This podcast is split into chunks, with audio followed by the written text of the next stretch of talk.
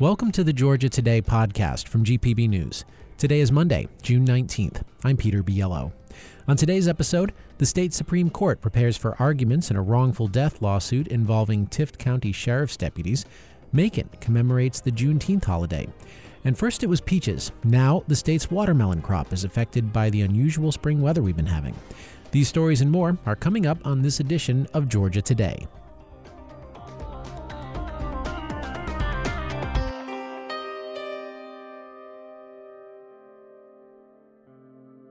The state Supreme Court is scheduled to hear arguments tomorrow in a wrongful death case involving the Georgia Tift County Sheriff's Office.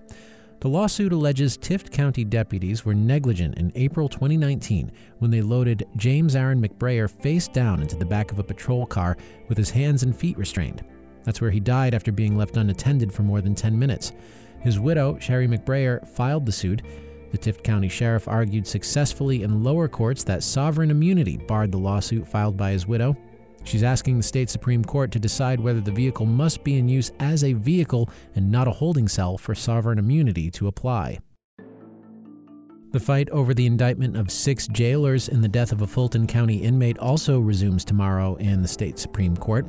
The six were indicted for criminal offenses, including the murder of inmate Antonio May in September 2018. The Fulton County Superior Court threw out the indictment, saying the jailers were, quote, peace officers and had been entitled to appear before the grand jury in their indictment. The state appealed, saying the wrong definition of peace officer was applied and these six were not entitled to appear. The jailers are represented separately, but their case tomorrow will be argued together. Today is Juneteenth, and in Macon, the holiday commemorating black liberation was marked with a first ever Juneteenth parade in the city. GPB's Grant Blankenship has more. The sun broke through the rain just in time for the late morning parade. At the head of the procession was Macon's Streetline Percussion Group, led by Sadavian Waller. I'm aiming for a lot of rhythm. a lot of rhythm. I want, I want everybody that's out here to move their heads. That's my agenda today. Because, as Waller says, Juneteenth, which remembers the day enslaved people in Texas learned they were free, is for celebration. Eileen Anderson Jordan grew up in Macon, but didn't learn about Juneteenth until she was in the military in the 1990s. Now that it's both a federal and Georgia state holiday, we're excited about it. We want to be a part of it. We celebrate St. Patrick's Day, Cinco de Mayo. Now we have a day for ourselves. Ela Burke says Juneteenth is a spotlight on black culture. And, and I feel that black culture is American culture. It's about standing in standing firmly in who you are, sharing your story, and being happy to be free. That's what American is: um, liberty, freedom, and the principle of the pursuit of happiness. Organizers are looking forward to the second annual Juneteenth parade in Macon for 2024. For GPB News, I'm Grant Blankenship in Macon. Commercial operation of a new reactor at Georgia Power's nuclear plant Vogtle has been delayed for at least another month. GPB's Devin Zwald has more. Georgia Power said Friday that Unit 3 has a problem in the hydrogen system that cools its electrical generator. The company now estimates the reactor will begin reliably producing electricity in July instead of June. Vogtle is already seven years behind schedule, and its cost to its owners has more than doubled to $31 billion. From the GPB Newsroom, I'm Devin Zwald. If you like hearing the news from around the state here on Georgia Today, You'll probably like hearing how Georgia's agriculture economy feeds the country and the world on A Fork in the Road. I'm David Zelski, and on the Fork in the Road podcast, we feature stories from Georgia's farmers, fishermen, merchants, artisans, chefs, and others who help provide Georgia grown products to folks in the Peach State and beyond. Find it online at gpb.org slash podcast or download it on your favorite podcast platform. Georgia is among the top adopters of solar energy across the South, but still lags in rooftop solar panels. Those are the findings in an annual solar energy report released last week by the Southern Alliance for Clean Energy. The report estimates Georgia's solar capacity at just under 4,000 megawatts last year. That's up from 3,000 the year before. The growth comes mostly from large utility led projects. The report criticizes a Georgia Public Service Commission decision not to expand a popular rooftop solar program. The Biden administration has announced more than $12 million for broadband in northwest Georgia. The money will fund the construction of 185 mile fiber route that will pass through eight counties between Atlanta and Chattanooga, Tennessee. Those counties include Douglas, Carroll, Haralson, Polk, Floyd, Chattooga, Walker, and Fulton. The effort is part of the Biden administration's nearly $1 billion Middle Mile program, which is designed to fund the construction, improvement, or acquisition of broadband infrastructure to connect communities, military bases, and tribal lands to the Internet. A new report finds chronic underfunding of the nation's public health system is leaving states unprepared to deal with increasing needs. The report recommends a large increase in the Centers for Disease Control and Prevention budget. GPB's Ellen Eldridge has more. The Trust for America's Health report finds the CDC budget has risen just 6% in the last decade and needs a 26% boost to catch up.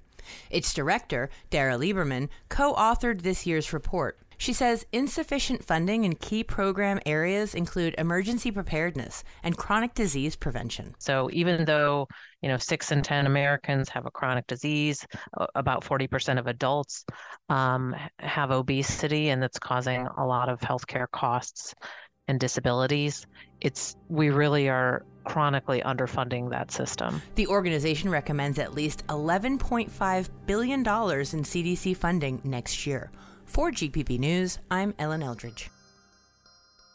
A breach on a transmission main has now been fixed, but the city of Sandy Springs is still under a boil water advisory. Repairs were completed this morning, but the City of Atlanta's watershed management is waiting for confirmation that the water is free of contamination. That may take up to 24 hours. All residents and businesses that have experienced service loss or low water pressure are advised to boil all water prior to use or use bottled water for drinking, cooking, preparing baby food, or brushing teeth. Last summer, an early heat wave sent some watermelon farmers in Georgia rushing to pick the fruit before it burned on the vine. This year, farmers and consumers are having to wait for Georgia watermelons. GPB's Sofi Gratas has more. It normally takes about 70 days to grow a Georgia watermelon from flower to fruit, says vegetable production specialist with the University of Georgia Extension, Ted McAvoy. But a cold and rainy May this season prevented bees from pollinating watermelon vines. That pollination wasn't occurring, so we were getting flowers and, and no fruit. More flowers, no fruit. So it just got delayed. It'll be a couple more weeks before Georgia watermelons show up in stores, McAvoy says, about 10 days later than usual. For farmers, that's cutting it close to the 4th of July holiday. You know, that's when your demand is highest and that's when the price is highest. But McAvoy warns farmers not to pick the fruit early because a sweeter watermelon likely means a return customer. For GPB News, I'm Sofi Gratas. In sports, the Atlanta Dream hope to complete a perfect four game road trip tomorrow when they face the Dallas Wings. The Dream beat the Indiana Fever 100 to 94 yesterday behind Allisha Gray's 25 points. Atlanta set season highs for single game scoring and field goal percentage at just over 56%. And the Atlanta Braves are off today after completing a four-game sweep of the Colorado Rockies yesterday by a score of 14 to 6 in a Sunday series final. Eddie Rosario homered twice and drove in a career-high 6 runs. He's hit homers now in his last 4 games, and he's also been drawing walks, which manager Brian Snitker says is incredibly helpful. Eddie's a really good hitter, and there's nothing wrong with taking a walk. It's a really big thing, especially when you got a lineup full of guys coming up behind you that can do what they can do. Michael Harris II hit a career high five hits in yesterday's game, including a home run. The Braves begin a three game series tomorrow against the Phillies in Philadelphia. Spencer Strider is expected to get the start. And that's it for this edition of Georgia Today. If you want to learn more about any of these stories, visit our website, gpb.org/news. Remember to subscribe to this podcast. We will be back with you tomorrow afternoon with all the latest headlines.